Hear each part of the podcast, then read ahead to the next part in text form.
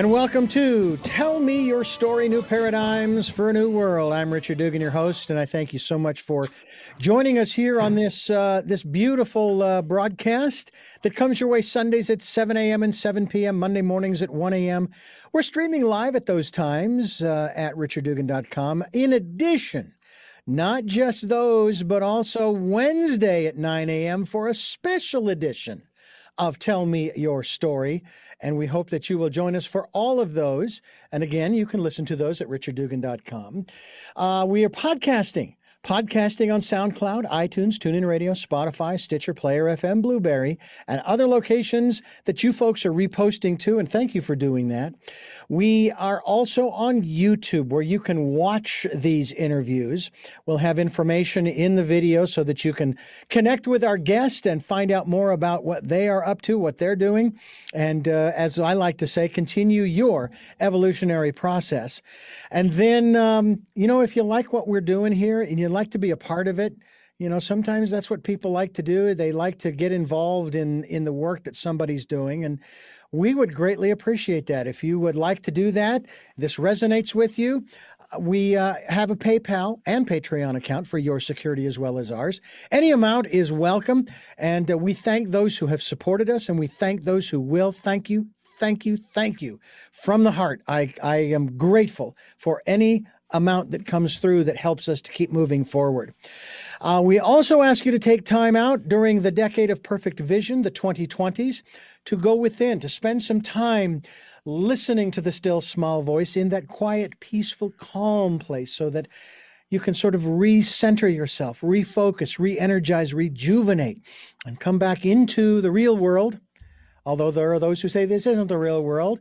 Uh, needless to say, come back into the material world and uh, hopefully um, find your way through with a little uh, a little more clarity and a little more focus and direction. So, thank you for doing that as well, and we are trying to do that ourselves here on Tell Me Your Story. Our program today uh, takes us back, and interestingly enough. It takes us back to uh, my old stomping grounds of Arizona. Uh, certainly not uh, not my home city necessarily, but we're going to be talking with a, a very special guest today, and I'm I'm really excited about this conversation that we are about to have. Um, I'm I'm always concerned whenever I have somebody of our guests' educational uh, and practical background. Uh, I'm afraid that uh, I may get uh, processed in this uh, in this interview, uh, and and hopefully I can get a, an analysis at the end of the program as to whether or not uh, I'm stable, I'm okay, all is good, and life is, or I need help. And I've often said that you can never have too much help. We, we are all in need of help. My guest today is Richard D. Lane, MD, PhD. He's a member of the graduate facility, uh, faculty, I beg your pardon, professional neuroscience, that's GIDP, a professor of psychiatry and psychology, professor of psychiatry, psychology, and neuroscience. Richard, uh, my namesake, thank you so much for joining us here on the program. Thanks so much for having me. I'm really delighted to be here with you today. Now, uh, you are um, with your PhD, you in both psychiatry and psychology. Uh, obviously, right. psychiatry allows you. Uh, I, I, don't know. Uh, is the biggest difference between the two that, as a psychiatrist, you are able to prescribe medications for people who are having um, what's the? I, I don't know if this is the right phrase. Having difficulty coping with the world. Yeah. Well, so yeah, um, the, my training uh, involved, you know, going to medical school and becoming a physician and learning all about the body and the brain. And uh, with that background, um, and with specialty training in psychiatry after medical school, you learn to diagnose serious mental illness and how to prescribe medications, but also how to do that in a safe manner you know, depending on the person's medical condition and other, you know, uh, vulnerabilities they may have. We also learn how to do psychotherapy, and I think excellent psychiatric care involves the combination of psychotherapy and uh, medication management. Mm-hmm. Um, now, within psychology, my own there's there is the clinical discipline of clinical psychology, where people uh, learn to become psychotherapists. They don't get the same medical training, but what they do get is scientific training in um, you know the science of the mind and behavior. So there's overlap in the skills clinically. My own PhD in psychology was not in clinical, but was in experimental psychology. So, um, what I did in my career was I first went to college, majored in psychology. I was fascinated by it. I had trouble deciding whether to go to psychology graduate school or medical school. Decided to go the physician route, but then I felt that something was missing. I really developed a passion for doing research because I really wanted to understand emotions and how they worked and how they worked in the brain and how the brain body interactions influenced our health. So that's why I went on and got a PhD in experimental psychology. And I was among the first to do brain imaging of emotion, functional brain imaging of emotion. Mm. And then went on, on from there to, you know, kind of do both basic science and clinical work. And I've really enjoyed the dialogue between the two. Now, I took a psychology course in college, mm-hmm. junior college, where we sort of studied the, I don't know if I want to refer to them necessarily as the great philosophers per se, but you know, people like you know, f- you know, the ilk of Freud and Jung and and uh, I, am maybe Socrates. I going way back, those kinds of things, and um, uh-huh the other thing that I, I, and of course, the only real experience I've had in regards to psychologists and therapy has been a uh, through the uh, television series The Bob Newhart Show, because he was a psychologist. Now, how accurate that was, I don't know. I've been through a lot of personal growth and development programs in the 80s and early 90s. I actually went through a program called LifeSpring, which was sort of a part of EST. It had been, it was a branch off of EST. And I went through their three levels, you know and that was back in the early 80s like uh, what was it 81 82 83 something like that mm-hmm. and then mm-hmm. there was another program that was developed in phoenix uh, by a uh, printer who owned a company called papago printing his name was george adair and he had established uh, the delta vector and omega vector programs for people to go through it was a five day intensive uh, wednesday night thursday night friday night all day saturday all day sunday and uh, I learned an awful lot. I, I, one of the things that I learned very early on was that when I said to myself, looking around the room the very first time I was there with my wife, who she was the one that wanted to go. Now, my wife was totally blind, so she needed a guide. So I went with her, okay, just so that she would be able to get around, right? And I'm looking around and they're going, ah, you can't just sit there, you have to participate. And I uh-huh. got to looking around, I'm going, you know, boy, I wish these people would get it. And it was a few days later I began to realize I was in the room too. So that statement that statement applied to me as well. So I was uh, I was um, uh, not setting I couldn't set myself apart. But one of the things that has really struck me about this whole area of our psyche, if if that's the correct mm, part of who we are or what we are, mm-hmm. is the fact that it can turn on a dime sometimes, especially based upon our past. Now, you probably remember in the 80s, it was we blame our parents. It's the reason I'm the way I am is because it's my parents' fault. My mom and my dad did this to me. Uh, in the 90s, we dealt with codependency. And as we approached the 2000s, the 21st century, we began to understand that we were interdependent. We were responsible for our lives. Of course, then we hit the 2016 presidential campaign and it was victimhood all over again. It was somebody else's fault that we were the way we were. Now, I don't want to go into that uh, politically speaking, but that seems to be like the cycle that humanity seems to go through sometimes.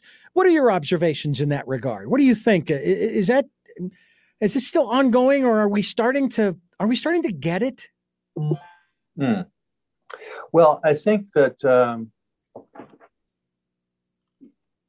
I think we are starting to get it in the sense of uh, I think we're making advances in understanding how psychotherapy works and how it can be made to work more effectively. Um, I mean, I think one of the things that you're referring to in these you know different eras is the extent to which you know where does the blame lie, if you will? Uh, how how do I think there's a big difference between understanding where problems came from versus uh, what is maintaining them in the present.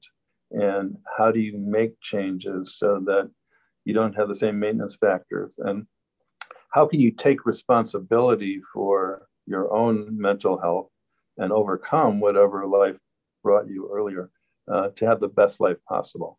Mm-hmm. um, one of the reasons we're talking today is that uh, in the past year, we published a book called Neuroscience of Enduring Change Implications for Psychotherapy. Mm-hmm.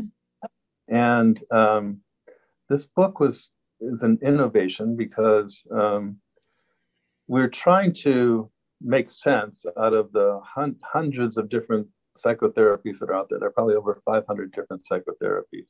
Wow. Um, but, um, you know, there are, the question is, you know, are there some fundamentals about how psychotherapy works uh, that we can identify? And I think one important new innovation is that whereas previously Freud, Jung, Socrates, etc., you know, all they could do was introspect and, and think about things, you know, psychologically. We have the ability now to study the brain and understand, you know, a lot about how the brain works. And the brain is the infrastructure of the mind, right? Mm-hmm. And so, um, what what's been possible is to say, okay, we've studied psychotherapy to see what really is important, what works in psychotherapy, but then we can now think about how that actually might be implemented in the brain. And when we think about brain systems, that really helps us converge on some fundamental principles. And so um, our basic, there's a fundamental advance in neuroscience that's really relevant here. 20 years ago, uh, there was a seminal experiment in rats that proved that memories are not fixed or permanent, but they actually are updatable. Okay. And um, so the things that happened to us in the past, they happened to us, but whenever we re- retrieve a memory, it goes into what we call a labile state and becomes it becomes possible to update it or modify it with new information um, in, in, the context of that labile state. And so um, when we do psychotherapy, we're trying to, I think, take advantage of that phenomenon to optimize the therapeutic benefits. And one of the things we know about memory is that um, emotion plays a very important role. We can't remember everything that happens to us. We can remember, we need to remember the things that are most important. Mm-hmm. And emotion is a marker for that. Okay. And so um, we, we recognize that a common denominator um, in problems that people have is that they we've all had difficult experiences growing up, sometimes traumatic, mm-hmm. and we we develop ways to cope with that by putting all the pain aside. And when you spend a lot of time avoiding pain, emotional pain, that really can cause problems.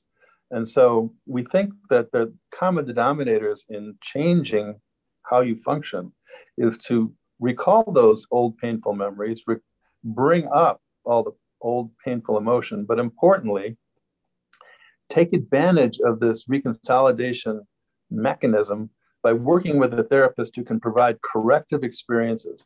The things that you're ashamed about, for example, you tell some, you keep it to yourself. You talk to a therapist, and they may view you in a very compassionate, non judgmental, loving way and it can be kind of a surprise to see that someone could actually feel that way about you when you harbor such negative feelings about yourself.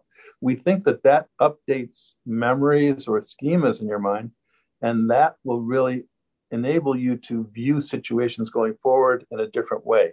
Memory is not just about the past, but it's a guide to the future.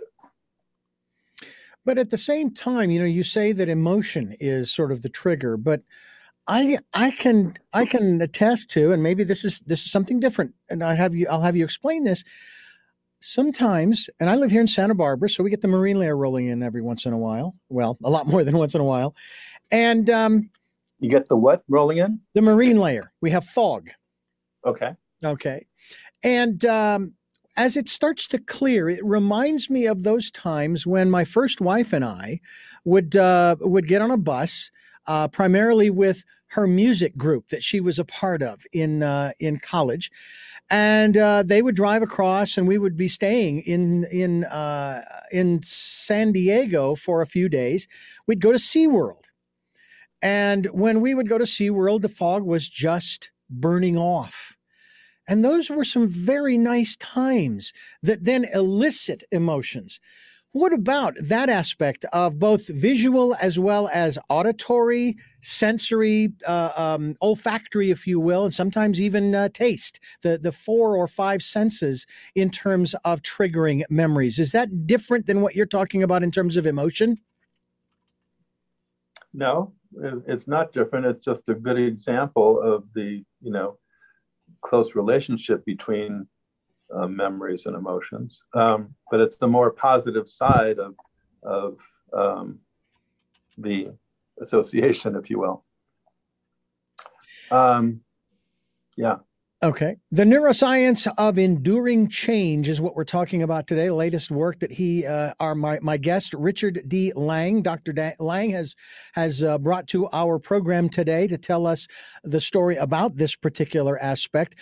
Um, there's a wonderful line in a and I'm I'm constantly quoting my some of my favorite musicians, John Denver, one of them, and one of his songs says, uh, "Changes somehow frighten me. Still, I have to smile. It turns me on to think of growing old. Now, I'm 61 years old now, here in 2021, as you and I are conversing. And I have to tell you that uh, I tell people, you know, I still have another lifetime to live. I have to outlive my great grandmother who lived to be 100. So I've got another lifetime to go. I have no idea what's ahead. I know that there are going to be all kinds of changes and uh, there was a book that I was uh, told I had to read at one of my jobs years ago, back in the 80s. It was called Who Moved the Cheese? And I read the book and I took it back to my boss and I put it on his desk and I said, You seem to be under the misimpression, uh, um, misimpression, if you will, that I have a problem with people moving the cheese, whatever the cheese represents. So I don't have a problem with people moving the cheese, i.e., the change. I just need to know where you moved it. Just tell me where you moved it. That's all I want to know. mm-hmm. So we're dealing with and have for the last, I guess, 15, 17, 18 months, a major change, which I have to tell you, I was thrilled with because we were doing something different this time that we had never done before in my lifetime. Specifically, when the influenza would roll around when I was a kid in the 60s and 70s, uh, they kept we kept going to school. They didn't tell us to stay home. I mean, they might say, you know, if you're not feeling good, you got to stay home. Only this time they said, stay home, and they meant it. I mean, this this was now an edict, if you will, and they shut down air travel, and all of these different things happened. And of course, I'm thinking, what incredible opportunities we have coming up that we don't even know exist yet. And there are a lot of people who actually did make a lot of money, not just on unemployment, you know, and those kinds of things. But they started their entrepreneurial ventures, maybe making PPE, you know, masks and and uh, gowns and things of this nature, uh, and and other areas. And I thought this is a great time. When we start talking about change, which, as the old saying goes, is the one constant in the universe, um, and you talk about this neuro, the neuroscience of enduring change. You're talking about um, dealing with it, facing it, embracing it, loving it. Um, as as George Bush once said, George Bush C, Jr. said, uh, one of his speeches back, I think it was 2001, 2002, he said, "Bring it on, bring it on," and I say, "Bring it on." Because it's going to come whether or, whether I want it or not. So I might as well learn how to accept it, right? Mm. Yeah. Okay. Right. So um, we're talking about um, this is a fascinating topic, uh, and we're talking about several different kinds of change. Mm-hmm. You're talking about, you know, changes in your circumstances. Um, COVID, for example, radically changes what daily life is like. Or when you age, you develop a disease or a disability of some kind. Your your faculties, you know, start to wane. Uh, that's also a change, right? That you have to deal with. Uh, the book about enduring change really has to do with the internal working models that we have in our own minds and brains mm-hmm. with regard to how the social world works, how the world operates, you know, and interacting with other people. W- what do you anticipate will happen in a family interaction or in a romantic situation or at work or with a friend? You know, we have these schemas in our minds uh, based on our past experiences, right? Because what we've learned uh, about the brain, interestingly and fascinatingly, is that the brain is a predictive device. Okay. It's mm-hmm. too complicated, too computationally complex to just take raw data and you know make sense out of it every single moment. What's much more efficient is to make a prediction based on our past experience and then update it if we can with the new sensory data. Okay, so what we're really dealing with is that having grown up in the environments that we did, we have a whole set of predictions. We have this internal working model that was very adaptive for when we were growing up, right? But then when we leave home, um, like like for example, it's very adaptive. Let's say you grow up in an abusive home, and you know parents are very demanding and it's very adapted to become very perfectionistic right to try to be as good as possible right but then when you leave home being extremely perfectionistic is not such a good thing. It's a burdensome thing right? So what we're talking about is these internal models these schemas and how do we change those right? That's what the enduring change is about. Now um, when we encounter things like COVID or, you know, um, declines in our health, that then puts stress on the coping mechanisms that we developed. And sometimes, you know, sometimes people are able to thrive in the face of stress, but sometimes their functioning goes down. And that's when they might want to seek out a psychotherapist and to see to what extent is this temp this current problem actually a manifestation of something that's been going on in many other episodes in life and how can we change it so it doesn't keep happening again mm.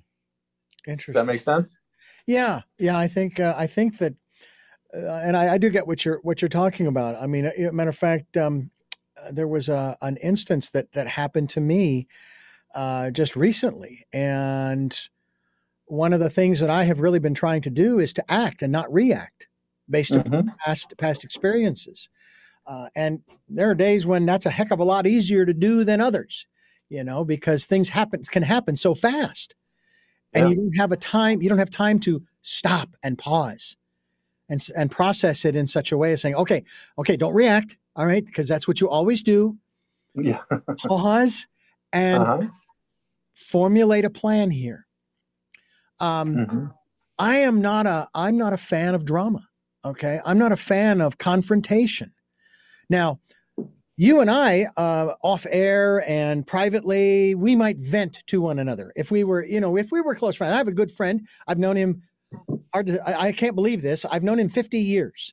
Okay, and we still communicate. We went to the grade school, high school, and college together, and we we vent with one another okay? Mm-hmm. And we will say things that we would never actually do.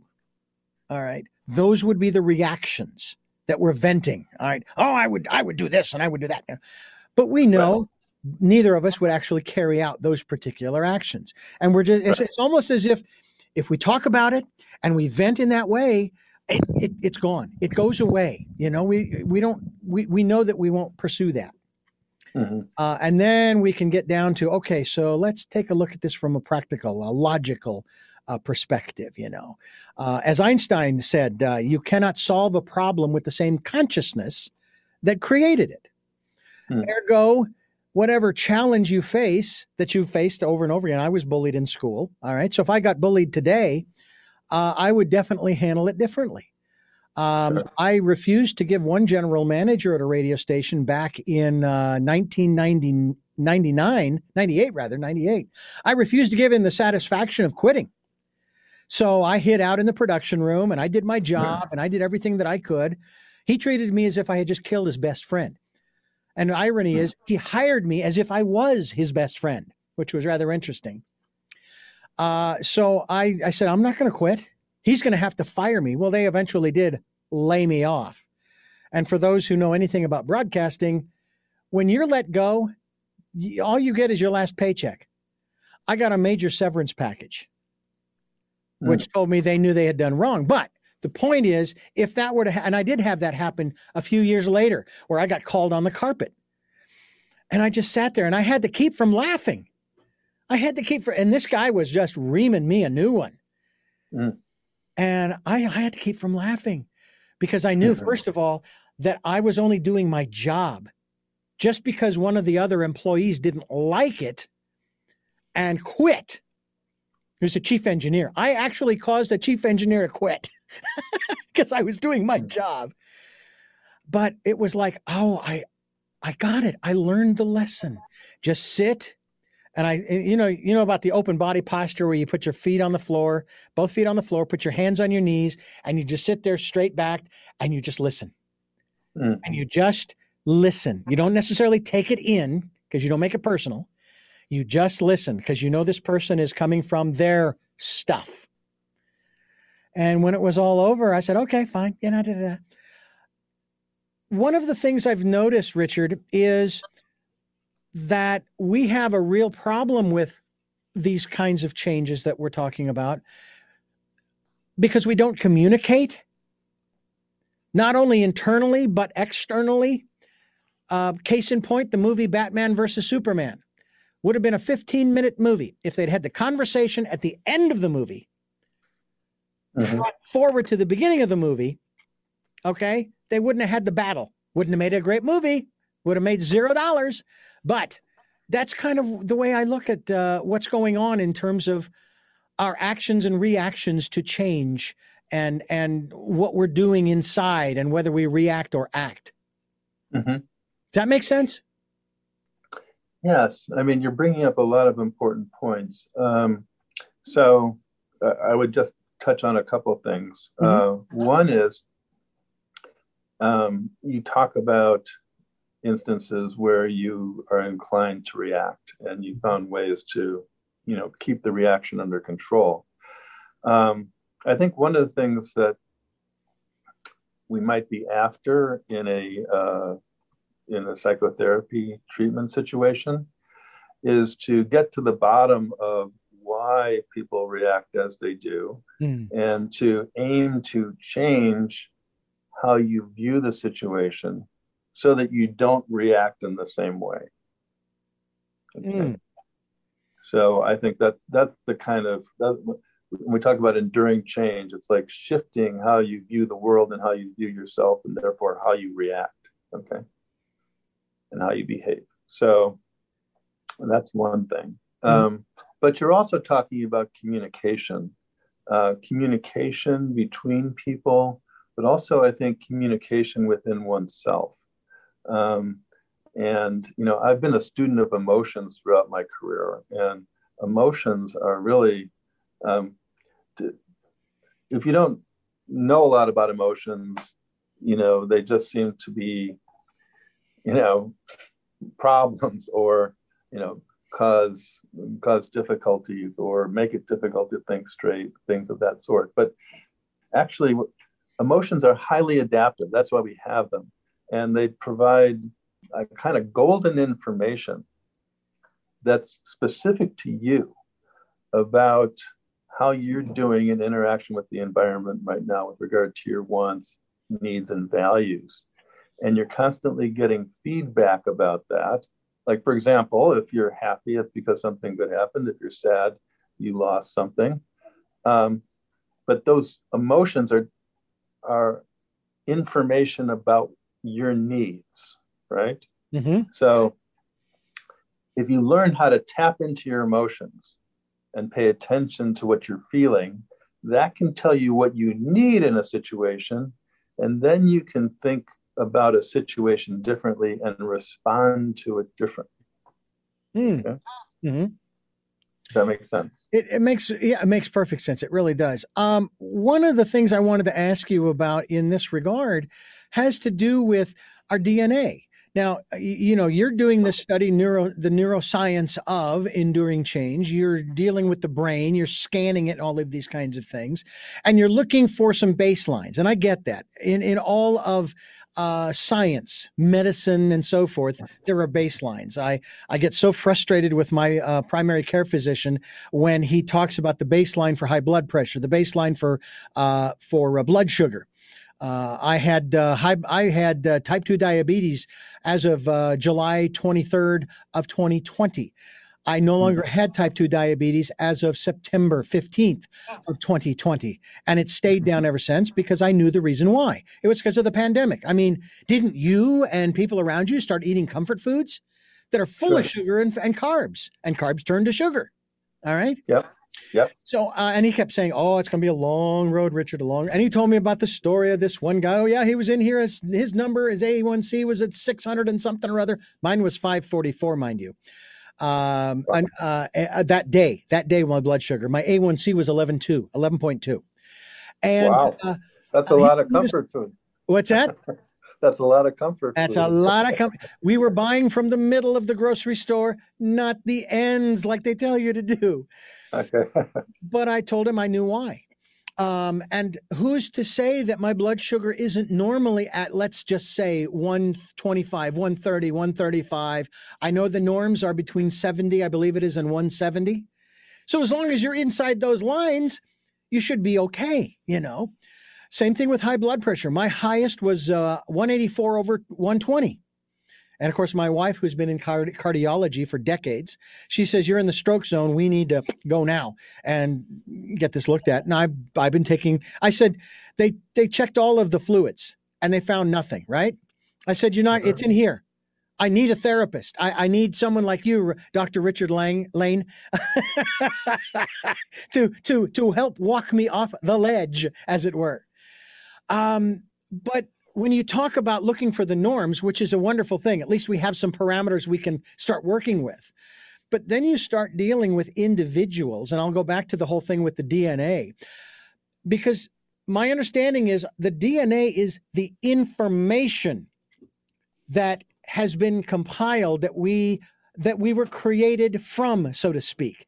But that includes not just the physical, it includes the mental and the emotional I would think maybe even and the spiritual. What's is there a connection? Have you found a connection in any way, shape, or form in that regard to uh, what you have studied in the neuroscience end of enduring change and our DNA propensity or potentiality? Hmm. Well, um, genetics is not a particular you know area of uh, investigation or expertise on my part. But what I can say is that um, the idea that you know your genes or your destiny ha- has really been shown not to be exactly the case. What what is what is really now well established is that there's um, the genes are always interacting with the environment, right? And so the outcome for your for you as an individual isn't just, you know, a function of your DNA, but it's the interaction between your DNA and your environment. And so, um, so in other words, if you, for example, have a, a sensitive temperament, right? Mm-hmm. Um, if you have a, a, a sensitive, nurturing environment, then you're really going to thrive, right? Growing up. Mm-hmm. But if you have a very sensitive temperament and you have an insensitive environment, then you're likely to not do very well. Okay, that's a good example of how DNA isn't the whole story. It's so you're saying that it's, it's a combination. That it's more nurture than nature as the as the. I'm saying it's both. It's both. It's sure, complex. it is. Right, but you're saying that it's the nurture or environment because to me that they would be the same thing that really begins to shape who you are mm-hmm. more than right. the the information the dna the genes uh, the chromosomes et cetera et cetera that's right and while we can you know you gave the example of how we used to blame our parents well you know parents actually did do things you know but the fact is, that's not the whole story because the outcome has to do with the combination of what you brought to it and what they brought to it, and then the outcome was you. But it's, but you know, it wasn't just all them, right? It's like, what have you done for yourself lately? uh huh. right. We're talk to, talking with Dr. Richard Lane. Uh, he has a book called Neuroscience of Enduring Change. To me, this is is fascinating to try to understand, and it isn't always easy. I, you know, I'd be the first to admit that I haven't got a clue most of the time. All I know is I'm listening to, as I mentioned at the front of the program, Richard. I'm listening a lot to to that still small voice. What can you tell me? Uh, we've we've talked about, for example, the the the practical aspects, the physical aspects, the DNA, nature, nurture. It's over. What about our intuition? What about that still small voice within us? Or if you want to put it in more practical terms, that gut feeling. You, it's like you know that you should do this. You always have a choice. As we talk on this program, we all always, always have choice. I don't care what your situation is. You always have choices. You just sometimes don't know what they are. Uh, but what about that in terms of uh, let's just say if you want to call it a higher power or again coming back down to brass tacks that gut gut feeling. Yeah. Um, well i think it goes back to what i was saying before about cultivating that ability to tune into yourself. Um, i know some very successful people who really um, when they're making an important decision they you know tune into their gut that's very different from only um, tuning into your gut and making your you know shooting from the hip and deciding at the moment you know based on how you feel yeah. at that instant okay and we had a prominent politician in our lives who did that but um, i think that i think that when i was talking before about how emotion provides this golden information that emotion starts in the body. That's your gut feeling. That's your intuition, oh. right? Mm-hmm. And to you know recognize that that is really important information and to pay attention to it. It doesn't necessarily dictate what you're going to do, um, but it's really important information to incorporate. Now, you know, you can make lists of pros and cons in a, in a given situation. You know, should I take this job? Should I move to this city? You know, should I be with this person or not?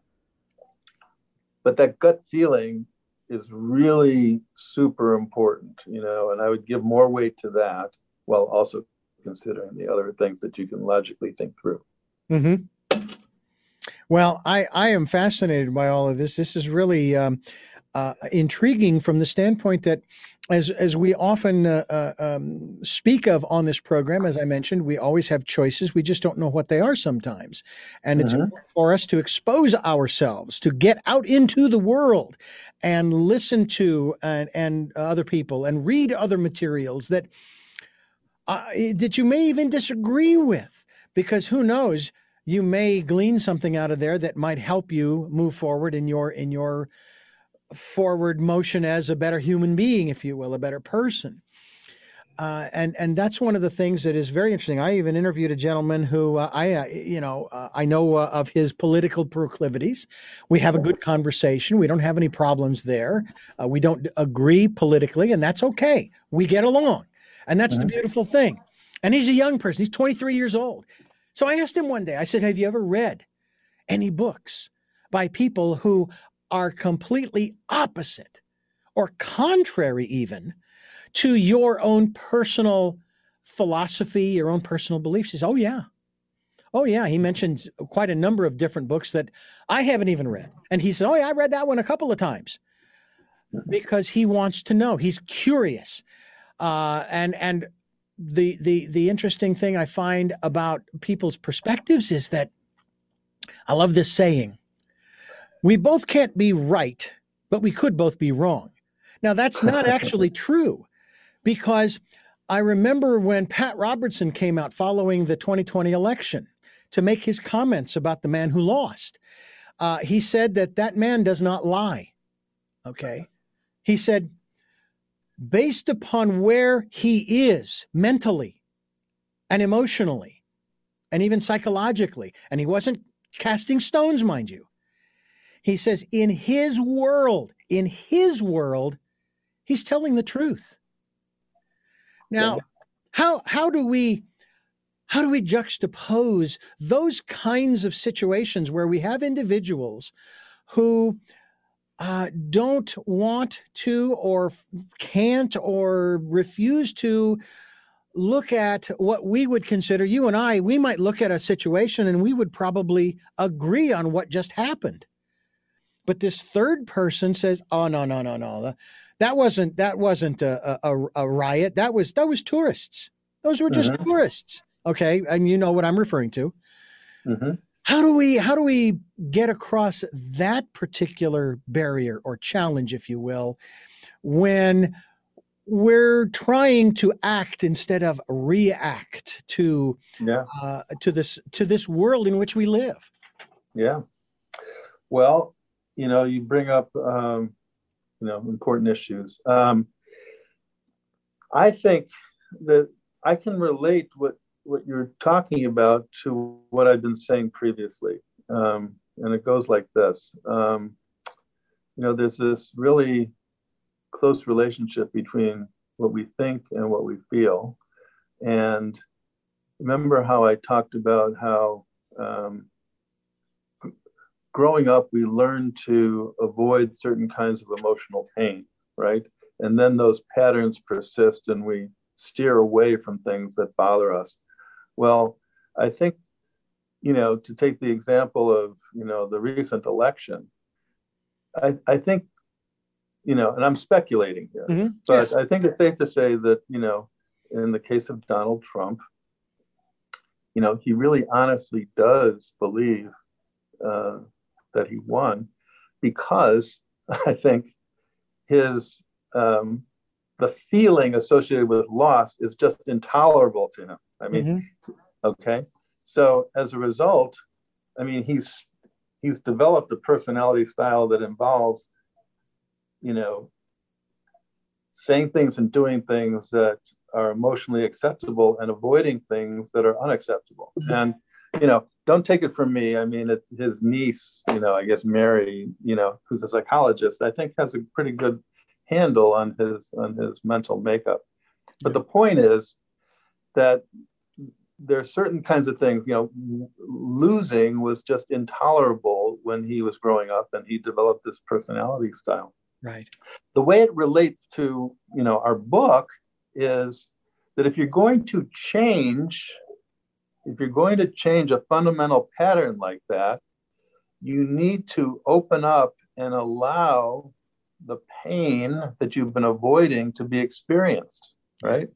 So, in other words, he can't deal with the possibility of loss. Okay, so in psychotherapy, which he's not likely to do, but psychotherapy would be possible if he were to allow himself to open up and consider what it feels like to lose, how what it was like in that environment with his dad, and how you know demanding his father was, etc., and to experience all the pain associated with losing and then to have a therapist respond you know but you're not that doesn't make you a bad person you know you mm-hmm. did the best you could right yeah. those are corrective experiences that can change and update the emotional meaning of the memory so then going forward you can consider you can entertain the possibility of losing and you don't have to distort what we would consider consensual reality.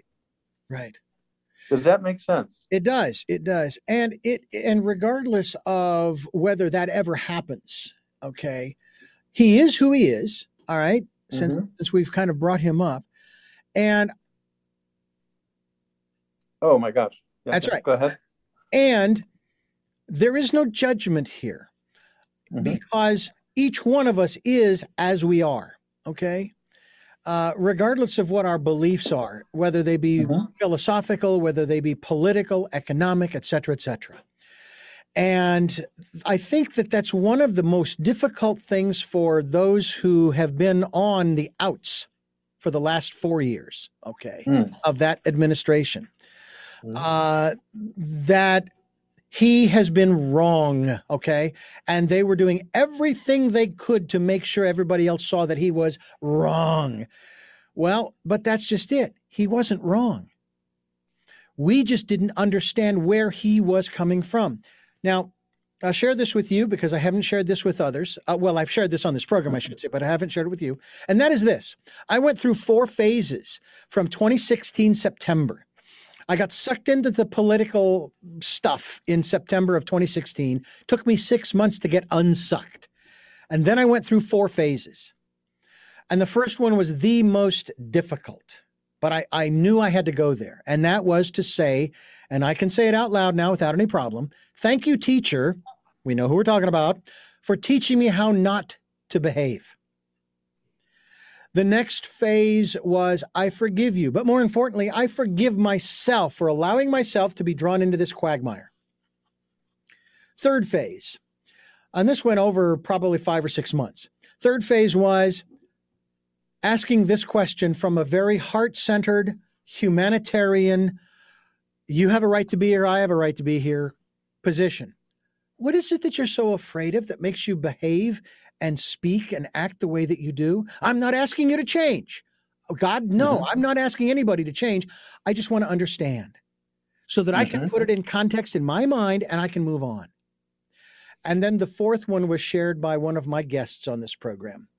And it was three simple words, still coming from the same place as this third phase I love you.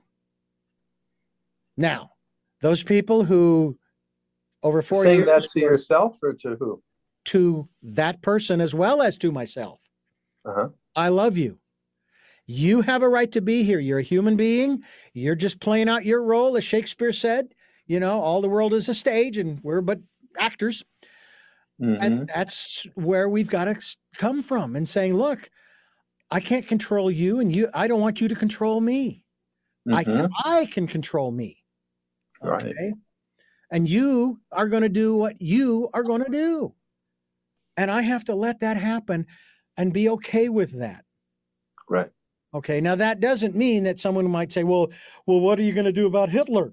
That's a different story because now you've got an individual who is now trying to uh, control hundreds of thousands of millions of people, wipe out millions of people. That's a whole other story that the collective population has to come together and say, uh uh-uh, uh unacceptable. This is mm-hmm. not the way we function in society. This is not the way we do it. And then subsequently, World War II. Uh, so, what are your thoughts in that regard to whether they somebody were to use those four phases that I went through, or something else, to begin that process of saying, "Look, uh, this is the way this person is, this is the way this situation is. I can only deal with how I deal with that person or situation. Mm-hmm. Well, uh, one phrase in particular that caught my attention was, you know, control the control that you have over yourself versus other people. I, I totally agree that you shouldn't try to change people. You need to accept them as they are. Mm-hmm. Um, but with regard to controlling yourself, um, uh, what this what this book is about, what psychotherapy is about, is that you know we're we're sometimes inclined to do things because of motivations that we're not aware of, right? Mm-hmm. And um, I think that the end result of a successful psychotherapy and maybe the process that you went through is that you have a better understanding of yourself and it expands the range that you have to make choices and therefore you know control what you do mm. how you view yourself and how you view other people. Okay you can in other words you can make changes within yourself. And uh, you know we think that we have a more of a handle on how such changes come about. Yeah. You know, it's interesting too, those things that happen in our world, whether they be man made or natural, that level the playing field. Uh, natural disasters, earthquakes, monsoon, mm-hmm. um, uh, um, tsunamis, uh, fi- wildfires that we have here in, in California, in the Southwest, and so on and so forth, whatever you want to bring up, tornadoes and hurricanes and whatnot. And boy, I'll tell you what, it doesn't matter how much money you've got, how much prestige you've got, how much whatever it is you think you've got. Yeah. If you're caught in that, you're just like me, and I'm just like mm-hmm. you now. Yep. And that changes the thought process too. It really does to tap into your common humanity. And that's very humbling. And that's really important to remember. Very fascinating stuff. My guest is uh, Richard D. And we are talking about, Dr. Lang and I are talking here about uh, neuroscience of enduring change. And we are also discussing the concepts of uh, impl- the implications, I should say, uh, for psychotherapy. Uh, and I want to ask you a question in regards to that. How I, I hear some of the statistics about how many people are in therapy, okay? Whether it's a psychologist or psychiatrist or counselor or whoever. I'm just wondering how does one know that let's just say they need therapy, that they should seek out therapy? What are some of the signs that I might want to look at in that regard? I, you know, I mean, if I have a horn growing out the back of my head, I better go see a doctor. Uh, but how would I know that I need therapy? Well, I think um, so. Therapy can be helpful to anybody who wants it. Um, I think uh, there are a few ways of thinking about it. I mean, the most common syndromes are ones of depression or anxiety, uh, panic. Um, also, if you've had early life trauma, you know, like abuse and neglect, that's likely to have effects. The question is, you know, how happy are you with your current life? Uh, to what extent do you feel like um, some of the problems that you have um, keep recurring, mm-hmm. right? And you don't know why. I would say in that situation, that would be a good indication to come for psychotherapy, right? Mm-hmm. Uh, because, uh, yeah, things may happen in your life uh, that are beyond your control, but the common denominator is you. So, how are you dealing with these things? And maybe you can find ways to deal with them that are going to enable you to get through it better and enjoy yourself more. What about the trauma of 2020 and actually leads into 2021? I'm hearing some statistics that we are in for a tsunami of mental health issues. And I have to wonder if maybe what we're experiencing across this country right now here in 2021, with the number of mass shootings that are, are happening, one weekend there were 15 just recent. Yeah. No, uh, I mean, yeah. talk to us about the traumas of 2020. Well, I think uh, the social distancing, as necessary as that was to stop the spread of the virus, you know, really interrupted, you know, uh, and prevented social connections that we all need, whether it be friends, family, loved ones. Um, and um, also, uh, if you're in the house, you know, uh, with same people day in and day out, it's a little bit of a pressure cooker. Sometimes it can make, you know, relationships even better, but can also put strains on it. So I think that you know a vital resource for feeling good was kind of taken away. So I, there's no question that you know um, symptoms of depression, anxiety, loneliness, uh, sleep problems, they definitely increased during COVID. Okay, and I think this has a lot to do with it. Not to mention the unemployment, the uh, you know, financial anxieties, et cetera, et cetera, as well as grief associated with loss of people important to us. So, I mean, there are just so many reasons why we would have symptoms um, and distress, and and hopefully, you know, things are going to get turned around now. Yeah. Um, yeah, well, that's the hope that we have had, and I think that it's beginning to uh, change. Things are beginning to move in the direction, opening things up in California. June fifteenth uh, is supposedly a uh, uh a benchmark for us here in California. We'll see what. Uh, uh, happens following that. I know that there are still people who are concerned about quote unquote super spreaders. By the same token, the number of people, myself included, who have been vaccinated uh, is is way up. Uh, you know, I, I dealt with uh, the side effects over the weekend, over a weekend that that uh, uh, after we had had it, and it was really uh, it was really quite something in that regard. So, um, yeah, we we all and we all handle it differently. We all handle it differently. Sorry I know that, that, we are fast approaching the end of our program here, but I want to thank you so much for being a part of uh, this broadcast and the conversation here and talking about neuroscience. And uh, just real quickly, I like to define terms. Usually I do it at the front end of the program, but well, I'll put it here. Uh, what is neuroscience? Uh, well, neuroscience is a broad field, uh, but it really pertains to the brain and how the brain works. And um, you know, the again, the I think I think of in this context when we're talking about psychotherapy, we are you know we're talking about the mind and how the mind works, but the mind is an expression of the brain, right? Mm-hmm. Uh, all of all of the senses that we have, all of the faculties that we have memory, attention, emotion, vision, hearing. It's all happening in the brain. And so um, the reason why we're highlighting this is that our knowledge about how the brain works is really, you know, expanding exponentially. There's still a lot we don't know, but the things that we are learning, for example, when it comes to memory and emotion, are really informative and really constrain and kind of uh, influence how we think about those things in a context like psychotherapy. So, um, you know, our ability to study the brain just keeps growing, and we're learning more and more. And um, I think it's uh, it's paying dividends. Did you have to go through therapy in in terms of uh, your your education in psychiatry and psychology? Was that part of the curriculum?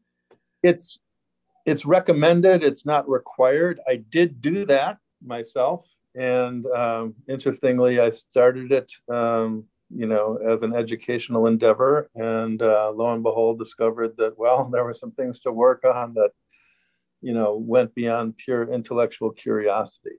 Mm. You know, I, I think that. Uh, I think that what's absolutely the case is is that uh, if you're going to be an effective therapist, you really need to have had the experience of being in therapy yourself. Otherwise, you can't really know what it's like to be on the on the receiving end of it. Mm. And from a more philosophical perspective, maybe I have to use the word religious perspective. What was your upbringing, and how does that relate to your psychiatry and psychology uh, practices and and working with people, as well as certainly teaching uh, uh all of this? Because we sort of kind of touched upon the intuition, which a lot of people would put in that category. You're asking about my spiritual upbringing? Yes. Uh huh. Um, well, my own personal upbringing was um, that, uh, you know, uh, my family is Jewish. I'm Jewish. Uh, my father uh, actually happened to be uh, a psychoanalyst and psychotherapist himself and he he wasn't particularly religious, so we weren't very you know we weren't very devout believers in religion, but there was very devout belief in Freud and psychology uh, as a guide.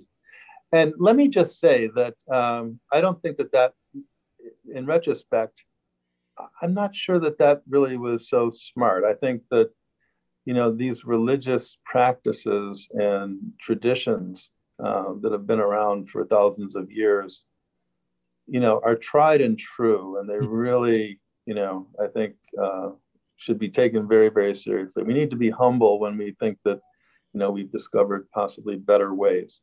But um, the things that I've talked about with regard to psychotherapy um, aren't incompatible with uh, religious beliefs.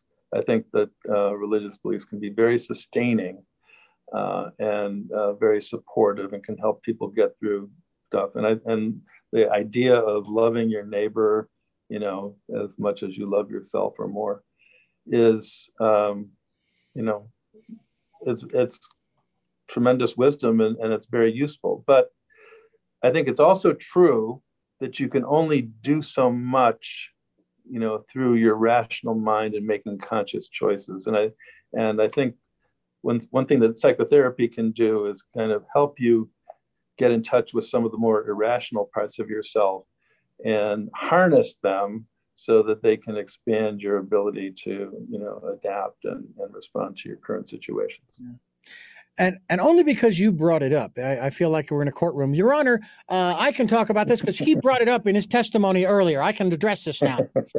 Uh, I watched a documentary uh, on the last days of World War II, specifically Germany, where Hitler knew he was losing, so he wasn't going to win the World War, but he was going to work on winning the war against the Jews to do to annihilate all, as many as he could before it was all over. And some of the people that they interviewed talked about their connect their their belief in God. One uh, a woman said that at one point she's she just stopped believing, and then when certain things started happening a few years later, she uh, and this was going back. Actually, it's uh, more recently. She finally was starting to talk to God again. So it was like her faith was sort of restored. And one of the things that has has perplexed me, and I haven't been able to yet get an answer, and I'm looking for one, and I'm I'm actually going to find one here uh, with someone here in Santa Barbara who can and address this because I I honestly think this is important because it gives us a, points of reference. I want to know what it is about Jewry that is, as was phrased in the documentary, poison to civilization. I, I just, I don't what get it. What it is about what? What is it about Jewry, uh, Jew, Judaism, if you will? Uh-huh. They used the word Jewry, yeah. uh, but Judaism that is a poison to society that the Jews have to be eliminated completely. I, I have never heard the, the, list of the 10 things uh, that Jews represent that is so abhorrent to that group of people back there in the 1930s and 40s, uh, you know, and yet many of them weren't Aryan. They had they were brunette. Uh, it is even said Hitler had Jewish blood, you know, yeah. that, that he denied and so forth. So I've often wondered when we start segregating ourselves from one another, why are we doing that? What is it about that group? You know, because it doesn't make any sense to me, even though I don't know what the criterion is. You're a human being. I'm a human being. Isn't that enough that we belong together? Yeah. Well, I think, and, and I'm afraid I'm going to have to uh, finish up because I'm yes. running a little bit late. But, um, you know, it's a great question. And I've been thinking about this as well. I can't say exactly I mean, it's not just Jewish people who are discriminated against. Obviously, blacks, Hispanics, people of color, and mm-hmm. minorities, mm-hmm. et cetera, et cetera. I think what it, it comes from, um, you know, we can look to our uh, evolutionary neighbors, you know, the primates, uh, and you know, they're very, very hierarchical, right? Mm-hmm. And in human society, we're also very hierarchical. And, you know, people, you know, need to feel good about themselves. And if they feel put down or at a disadvantage, they need to somehow find a way to feel better about themselves.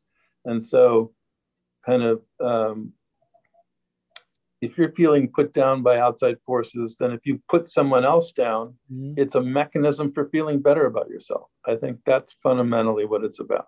Yeah. And I think it's unfortunate. Yeah. Uh, but that's the way we're built. And I think the way to deal with it is to be aware of it and to take that into account. Dr. Richard so, Lane, I know you've got to run here. If I may mm-hmm. have uh, two minutes, I'm going to ask you really quickly three basic questions that I ask all of my guests, so I don't want to lose this opportunity. And I'll make this very quick. Uh, I will share with our listeners all of the other particulars later. But the first of those three questions is Who is Richard Lane?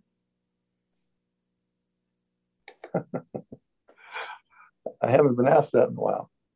Uh, he's a former hockey player who uh, has um, who's fascinated by the mind and wants to help people and has uh, transformed his competitive instincts to try to do good for other people.